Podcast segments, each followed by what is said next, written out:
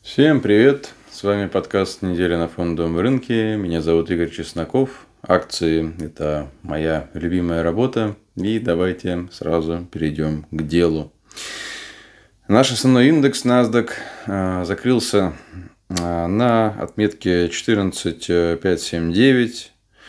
А, закрытие было достаточно слабым. Сейчас э, индекс находится под э, всеми скользящими средними. Вот, порядок их э, практически обратный. То есть это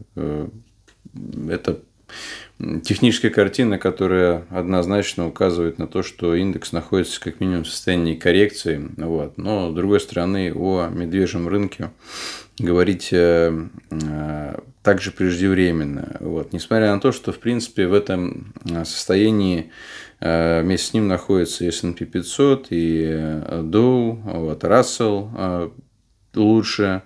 Но до полноценного медвежьего рынка, конечно, не хватает еще э, галопирующей вверх волатильности. Наоборот, она капитулировала, в принципе, и вернулась обратно к 50-дневной скользящей средней. Но э, волатильность а, как мы уже не раз это обсуждали, весьма волатильно. вот, и на самом деле можно более достоверное представление о том, как развивается тренд волатильности, получить, если убрать а, в том же Виксе, собственно, сам Викс и оставить только скользящие средние. Вот скользящие средние показывают то, что пока еще тренд в волатильности все-таки в большей степени восходящий. Вот поэтому то, что мы видели а, на прошлой неделе может быть, в принципе, и таким ситуационным отскоком. Вот это, кстати, очень актуально в контексте того, что на фондовом рынке все правы, но только правы не всегда в тот момент времени, в который прогнозируется, а, с одной стороны. И с другой стороны, надо также держать в уме тот факт, что фондовый рынок а, развивается, точнее, живет в своем таймфрейме. Фондовый рынок – это ну, как сказать, в неком роде отражение э, человечества как вида. Вот. И когда человек как индивид пытается осмыслить э, те тренды, которые развиваются на нем, у него часто возникают сложности с э, таймингом, потому что человек ну, в масштабах того, что показывает движение индексов, ну, не знаю, там, наверное, как муравей там, да, перед аэробусом. Да? Э, у них даже по-разному течет время, восприятие времени разное. Вот, поэтому иногда это в том числе и в отношении меня самого актуально было раньше. Эм, есть э, э, правильная логика при оценке рыночных событий, но не очень правильный тайминг. Нам иногда кажется, что события разворачиваются быстрее, чем они разворачиваются на самом деле. Вот. И это тоже надо держать в уме при оценке того, что происходит. Вот, глобально э, сохраняется крайне э, сложный, крайне неприятный и очень избирательный рынок, вот, на котором доминирует э, буквально несколько имен. Не то чтобы доминирует, а просто показывают эм, некую устойчивость и эм, как сказать, необходимые для того, чтобы э, в них э, обозначить позицию параметры, но как уже звучало не раз, и это тоже можно повторить, э, эти параметры, они такую в основном играют роль дополнительного челленджа психологического, потому что когда эти чарты выпадаются на глаза, то они как бы только напоминают о том, что да, есть это лидерство, просто оно очень скрыто.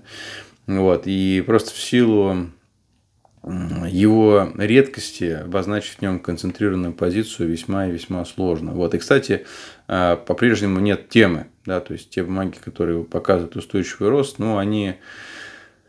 Ну, вот э, один из примеров таких – это э, Bill Holdings, по-моему, компания называется, тикер э, BILL. Вот. Это компания, которая занимается автоматизацией расчета заработной платы – Э, насколько я помню. То есть она как бы в теме э, стаффинга и э, того, что рынок труда весьма горячий в США. Вот. Ну, в принципе, да, в этом можно поверить.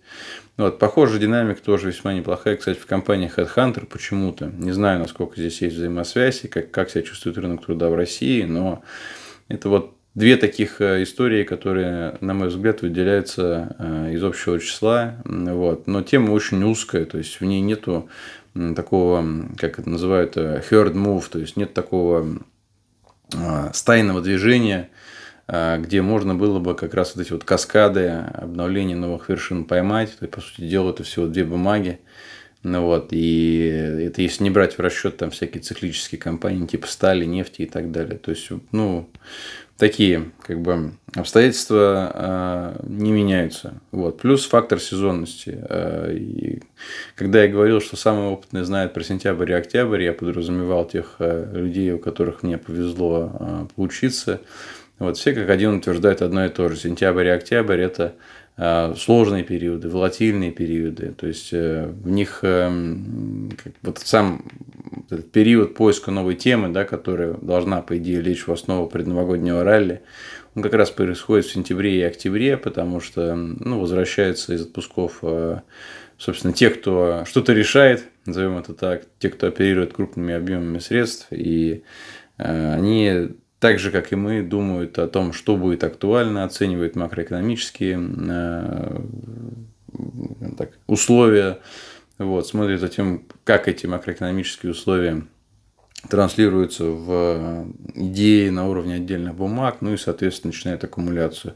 Вот коррекция очень, э, кстати, была бы, да, и я рассчитываю на то, что она продолжится, несмотря на то, что я открыл одну тестовую позицию на, на небольшую часть от капитала.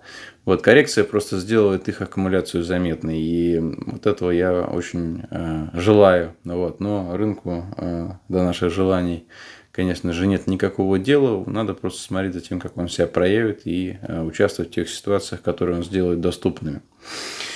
Вот, что еще можно добавить по рынку? Соответственно, на прошлой неделе, э, ну, запасы нефти, да, это уже известная тема, не совсем моя тема, честно говоря, я в нее погружаться не очень хочу.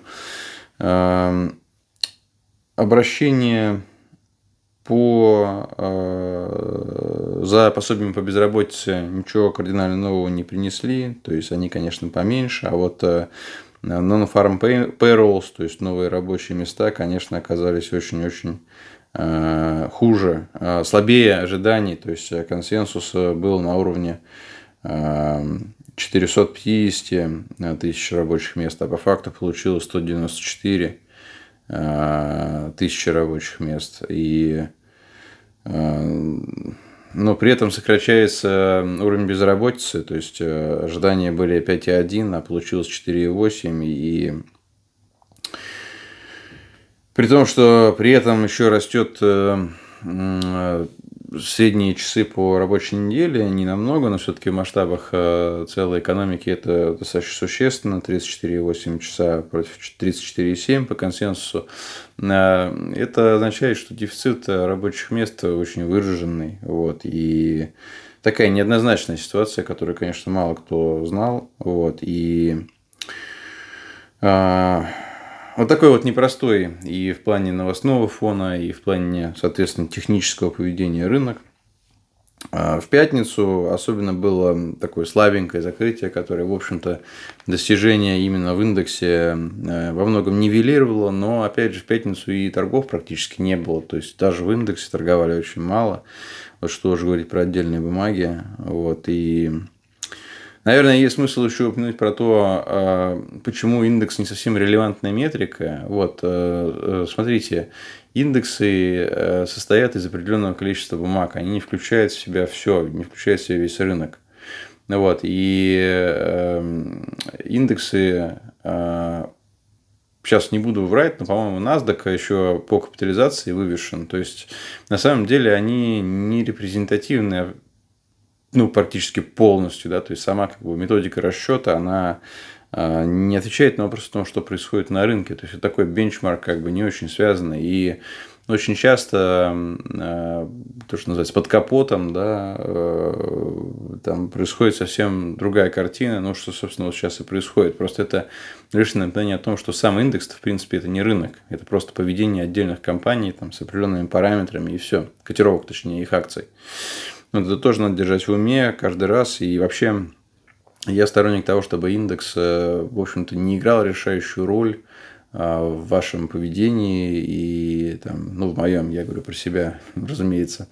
Вот, то есть опираться на индекс не совсем корректно, потому что индекс может быть абсолютно не репрезентативным в части того, что происходит в ваших бумагах, особенно если вы, как и я, любите торговать не самые а, гигантские компании, а те, которые хотят ими стать. И это тоже э, достаточно важная ремарка. Значит, о том, что, что может стать катализатором э, для этого рынка на следующей неделе. Ну, во-первых, минутки ФРС, 13 э, октября, среда, ну и, разумеется, данные по инфляции. То есть CPI и Core CPI будет опубликован в тот же день. Вот, на следующий день будет PPI, то есть через оценка инфляции для, не для потребительской корзины, как в среду, а вот для цен продукции, которая покидает, ну, условно говоря, заводские Э, ворота. Ну и, соответственно, э, в пятницу, 15 октября, мы посмотрим на продажи в ритейле э, и на consumer sentiment, то есть на настроение потребителей, который для американской экономики является одним из, одной из лидирующих метрик. Ну, соответственно, вся, компа, вся экономика держится на частном потреблении и развивается благодаря нему. Вот. Поэтому вот минутки ФРС э, и данные по инфляции это прям очень важно. И посмотрим, как будет развиваться ситуация. Я думаю, что мы наконец-то увидим какое-то развитие а, ситуации на уровне индекса, такое убедительное уже э, голосование произойдет среди участников.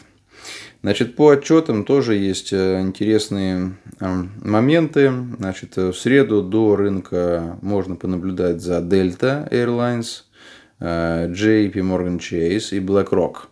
А, в четверг до открытия из интересного Bank of America, Citigroup, а, Domino's Pizza, Morgan Stanley, Taiwan Semiconductor и Wells Fargo то есть банковская отчетность э, в основном. И в пятницу до открытия тоже интересные отчеты. Это Schwab, брокеридж Goldman Sachs э, и, и, и, и, пожалуй, все. То есть э, банковский сектор расскажет нам в основном о своем состоянии. Ну и поскольку дефицит полупроводников это такая Э, интересная тема, то вот, соответственно, Тайвань Семикондактор в четверг до открытия это тоже достаточно такая примечательная история. Вот, то есть, как видите, рынок продолжает э, проверять на усидчивость, на дисциплину, эм, продолжает э, во многом дразнить там какими-то отдельными историями, которые показывают позитивную динамику, но глобально ничего такого э, примечательного в нем не происходит. Вот посмотрим.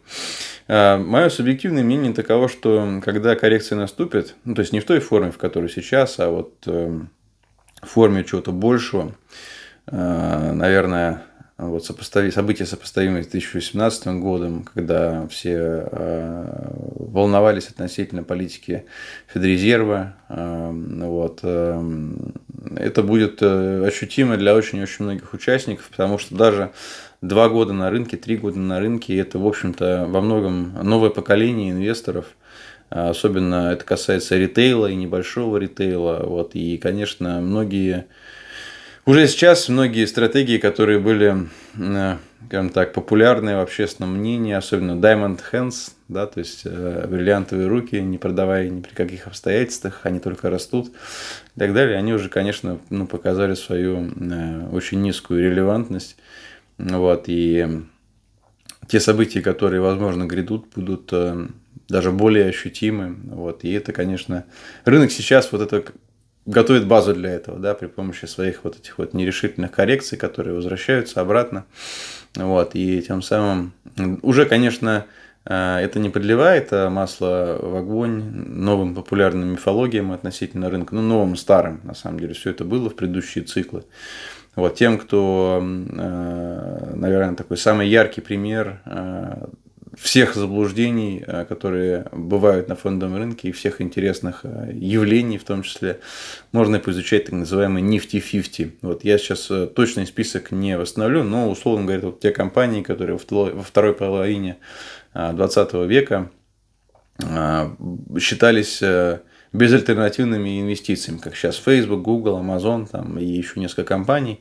Ну, соответственно, тогда это было там Xerox, э, там что-то еще, Polaroid, там, да, и вот те, те компании, которые тогда были инновационной экономикой вот того периода, и они, разумеется, только росли, и в них можно было, как бы это было просто и понятно, да, вот как сейчас там э, сторонники индексного инвестирования, в которых как раз эти бумаги доминируют, э, ну, как бы очень часто спрашивают, э, в том числе в диалогах, зачем, можно же просто купить индекс.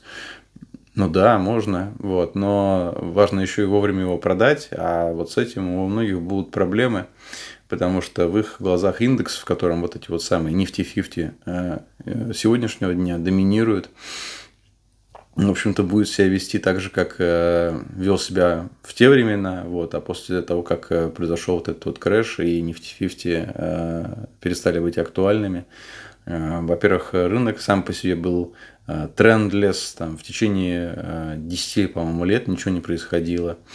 Вот, и это, в принципе, такое очень зна- значимое было явление, и э, в том числе оно дало тоже определенный импульс развитию финансовой индустрии. Вот, в частности, оно э, дало нам э, огорченного на стокпикинг Рэя Далио, который тогда разочаровался в фондовом рынке и в отдельных бумагах и решил развивать свою экспертизу в, как глобального макроинвестора, и в результате чего появился Bridgewater.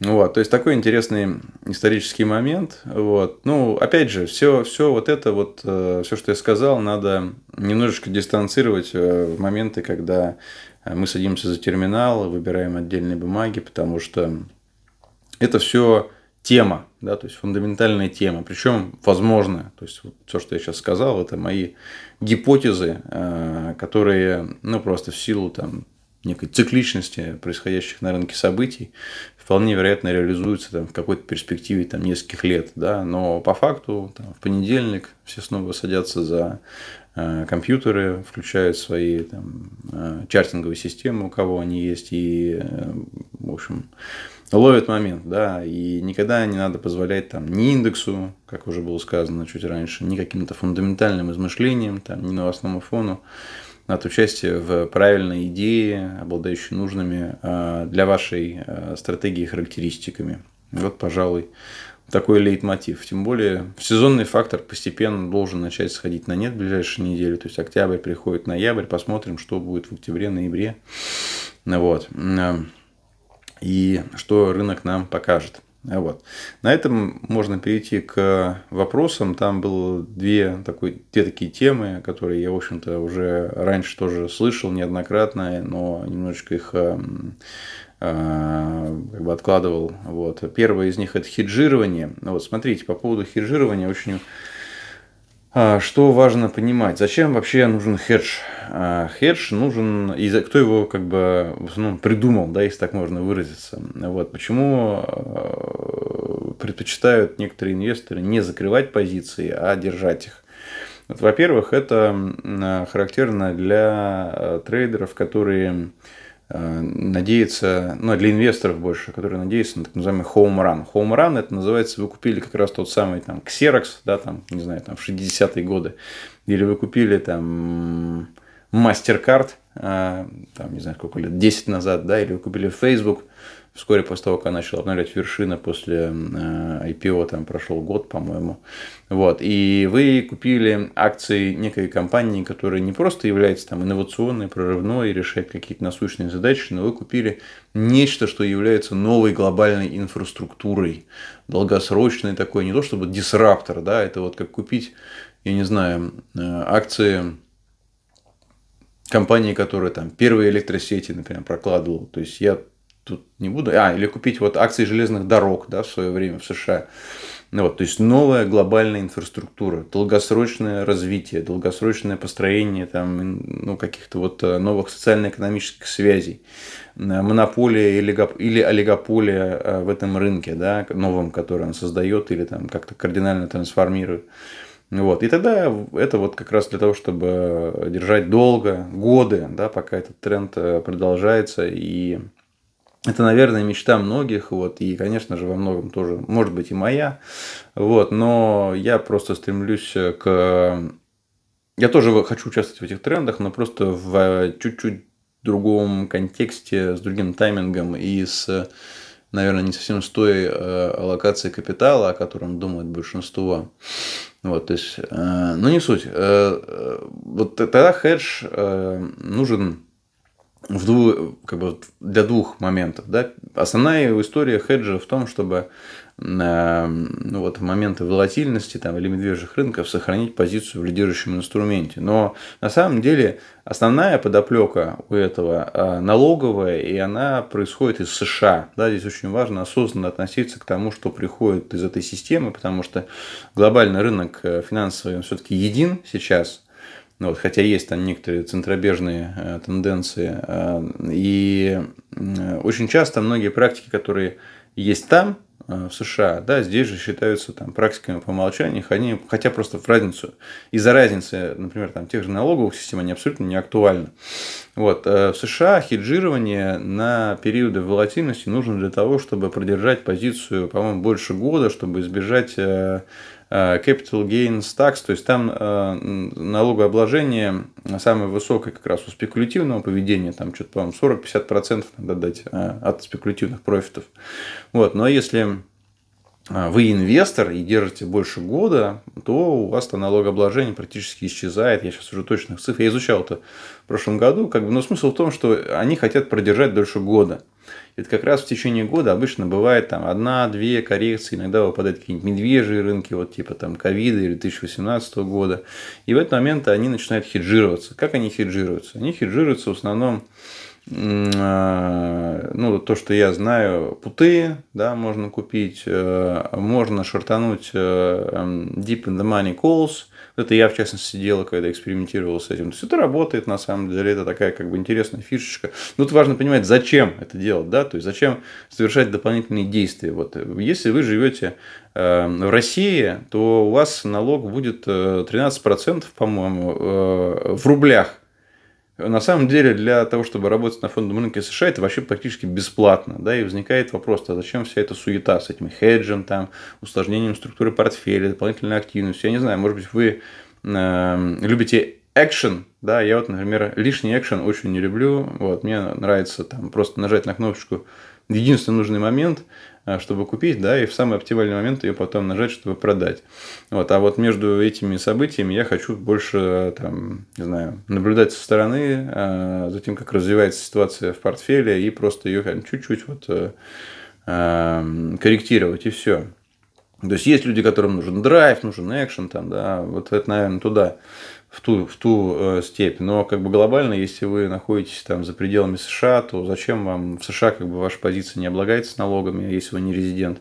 Вот здесь вы просто какие-то символические налоги платите, да еще в валюте, которая постоянно девальвируется относительно как бы, ну, материнской валюты всего этого дела, да, там то есть доллара. Вот. Э, зачем? Да? Вот надо просто отвечать себе на этот вопрос. Потом, зачем обрат... с обратными ETF? Опять же, тоже можно, как спекулятивный инструмент. Некоторые используют обратные ETF, некоторые шортят э, индексы тоже. Вот, наверное, между шортом за который надо платить, и э, лонгом в инвертированном ETF я предпочел бы последнее. Но опять же, э, как говорят коллеги, можно быть, э, э, стремиться быть jack of all trades, то, что они называют. То есть, э, я не знаю, как это, каждая бочка затычка, наверное, в русском языке самое подходящее определение. То есть, если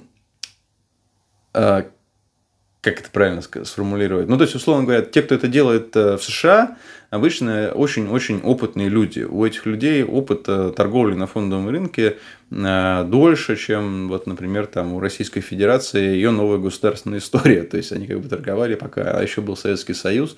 И да, эти люди могут переключаться там с лонговых позиций в отдельных бумагах на шорт по индексу там или какие-то вещи. Но поверьте, э, это совсем другая механика. И э, там, когда меня там спрашивают, Э, типа вот эм, ты не, не в шарте, когда я, например, э, э, распознал, распознал коррекцию, там когда-то это было, вот в предыдущие разы, по-моему, накануне ковида, мне спрашивают, почему я не шартанул на рынок, хотя я ушел из него там буквально на второй день этой коррекции. Вот это одна, один из бенефитов той системы, которую я разработал и применяю. Она всегда защищает э, от вот таких вот событий. Гарантированно просто, да. Э, и я просто ну, отвечаю на это так, ребята, я, э, мне бы акциями научиться торговать, да, правильно. Вот, а вы говорите про шорт по индексу. То есть, если чем больше я э, в, этой, э, в этом бизнесе нахожусь, да, как или там некоторые называют это игрой, да, я понимаю, насколько на самом деле она глубока и насколько э, поверхностным может быть отношение к ней и э, пребывание в этом процессе. Вот. И поэтому шорт индекс это отдельная методология, да, это как бы отдельный там новый взмах там этим там, мечом, да, тысячу ударов, эм, как тоже есть такая поговорка, что значит, э, тот молодец, кто не практиковал там тысячу ударов, это, по-моему, из Японии она пришла, там, мечом разных по одному разу, а один удар тысячу раз. Ну вот, соответственно, это второй удар, который надо еще тысячу раз тоже э, практиковать, и потом уже какая-то техника, соответственно, в нем э, будет вырабатываться. Вот, поэтому хедж, лучший хедж – это хороший риск-менеджмент. Э, и э, твердая э, как бы, уверенность в своих силах в моменты, когда нужен execution, да, то есть методологическая часть с одной стороны, да, и, соответственно, решительность там и наличие правильной инфраструктуры, работающие моменты, когда нужно действовать, да. Про инфраструктуру, кстати, особенно говорю, важно, потому что все, сейчас мы сейчас а, находимся в поздней фазе этого мегацикла, да, который начался в 2008 году, и все очень избалованы, все очень избалованы. А, компании избалованы вот этим вечно отскакивающим рынком, э, но и пользователи тоже очень избалованы, потому что, например, я сейчас конкретно один аспект из того, как события могут развиваться, затрону, он называется просто инфраструктурная доступность. Вот. В прошлом году, я не буду говорить там про примеры отдельных российских брокеров, э, э, был день, или в этом году был день, когда интерактивы э, не работали, по-моему, полтора, что ли, или час. Ну, в общем, короче, час, от часа до нескольких часов на открытии одной из торговых сессий. Просто не работали. Никаких сделок не совершить. Вот. И это было были сложности и в ковид, там тоже были там, подвисания у, у многих брокеров. Ну вот, в том числе у самых надежных и самых э, качественных с точки зрения инфраструктуры. Вот, подумайте там про, про инфраструктурную доступность того, как вы будете, э, того, как ваше, точнее, того, как ваше поведение на рынке да, выстроено с точки зрения инфраструктуры. Это тоже будет очень важно на определенном этапе.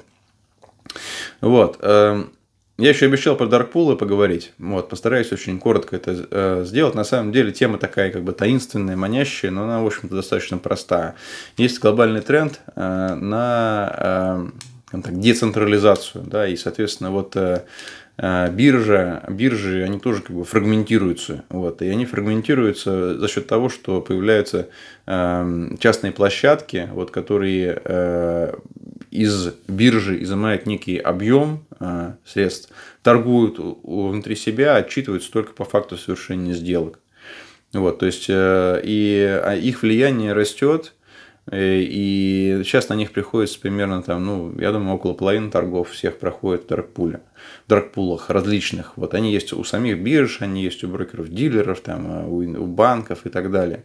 Вот, задачи у них очень простые, там, в общем сидят институциональные деньги, институциональные деньги э, испытывают потребность в ликвидности, и вот, соответственно, эту ликвидность э, они создают там, изолированно, позволяют им распределять свои позиции там, да, или как-то аккумулировать их, оставаясь незаметными в объеме торгов, что очень важно. То есть, поэтому объем торгов считается сейчас менее релевантной метрикой, чем это было там, вот, там, 20 лет назад, там, 15 лет назад, до момента, пока они не начали развиваться очень бурно. Вот.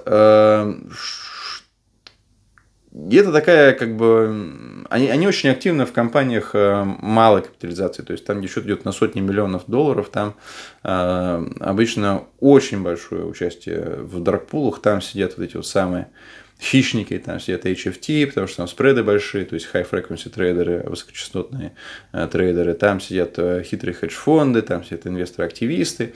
Вот, и поэтому играть в этом пространстве очень трудно, и я этого не делаю. Да? То есть надо как минимум там, ну, нескольких миллиардов, несколько миллиардов и доллар, э, э, доллар, как он там, daily доллар, э, trading amount, по-моему, называется. Короче говоря, в долларах должен быть нормальный объем. Там должна быть ликвидность, которая возникает не по щелчку а, чему-то, да, а ликвидность, которая живет, органическая ликвидность в рынке. Вот. Чем выше капитализация, тем меньше влияние даркпулов.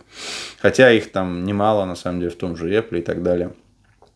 Вот. Darkpool эм, основную роль свою э, играет, как и алгоритмы. Это такая страшилка, на которую можно списать собственную некомпетентность. Вот, то есть э, трудно торговать, потому что даркпулы везде там, или трудно торговать, потому что там алго-трейдеры везде и так далее.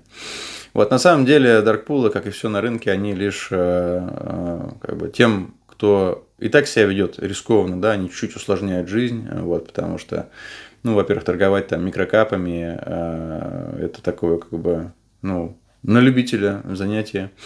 Вот. А, в общем-то, за пределами этого, даже по поводу объема торгов, э, когда мне говорили, что вот зачем ты используешь объем торгов, э, ведь там же сейчас все в даркпулах и так далее. Вот я им показывал несколько бумаг, и, в общем-то, если бумага имеет все параметры, которые мне нужны, то там будет объем торгов, который никакой даркпул не скроет. Вот, потому что это... Ну и с другой стороны, такие бумаги редко бывают на рынке, да, и там, это уж точно не та бумага, которую я купил вот там вчера или позавчера, когда, э, когда решил, э, ну, посмотреть там на то, что выглядит неплохо на рынке. Вот, поэтому про Darkpool надо знать, вот, надо держать в уме, надо быть э, аккуратнее еще, да, если вот там тянет в какие-то малоликвидные истории, я прям вот у всех призываю, обращайте внимание на ликвидность, на то, как она себя ведет, вот, э, на объемы торгов, соответственно, то есть бумага должна жить, э, и э, объемы торгов не, не должны высыхать, вот то ощущение, когда вы попали в неликвидную историю, когда вы начинаете это чувствовать, вы прям сразу чувствуете эту боль, и вам сразу же хочется туда свалить, когда цена там в ручном режиме практически выставляется там небольшими какими-то э, сделками, это просто это очень неприятное ощущение. А вот, особенно если вы концентрированно участвуете вот, иногда бывает такое, что там есть различные техники. Wash трейдинг одна из них, когда там, условно говоря, там кто-то торгует сам с собой, чтобы этот объем накачать. Такие истории мне пару раз попадались, но у меня э, скринер настроен пару раз действительно настроен так, чтобы общение с такими бумагами свести к минимуму. Вот, поэтому ликвидность, ликвидность, ликвидность и капитализация, капитализация, капитализация – это то, э, как бы те два аспекта, э, которые вас от всяких даркпулов хищных защитят Вот. Э, и вы будете в большей безопасности, чем на той территории, где они главенствуют. Вот, на этом у меня все. Желаю всем э, прекрасной торговой недели. Э, давайте наблюдать за этим рынком. Дальше остаюсь на связи.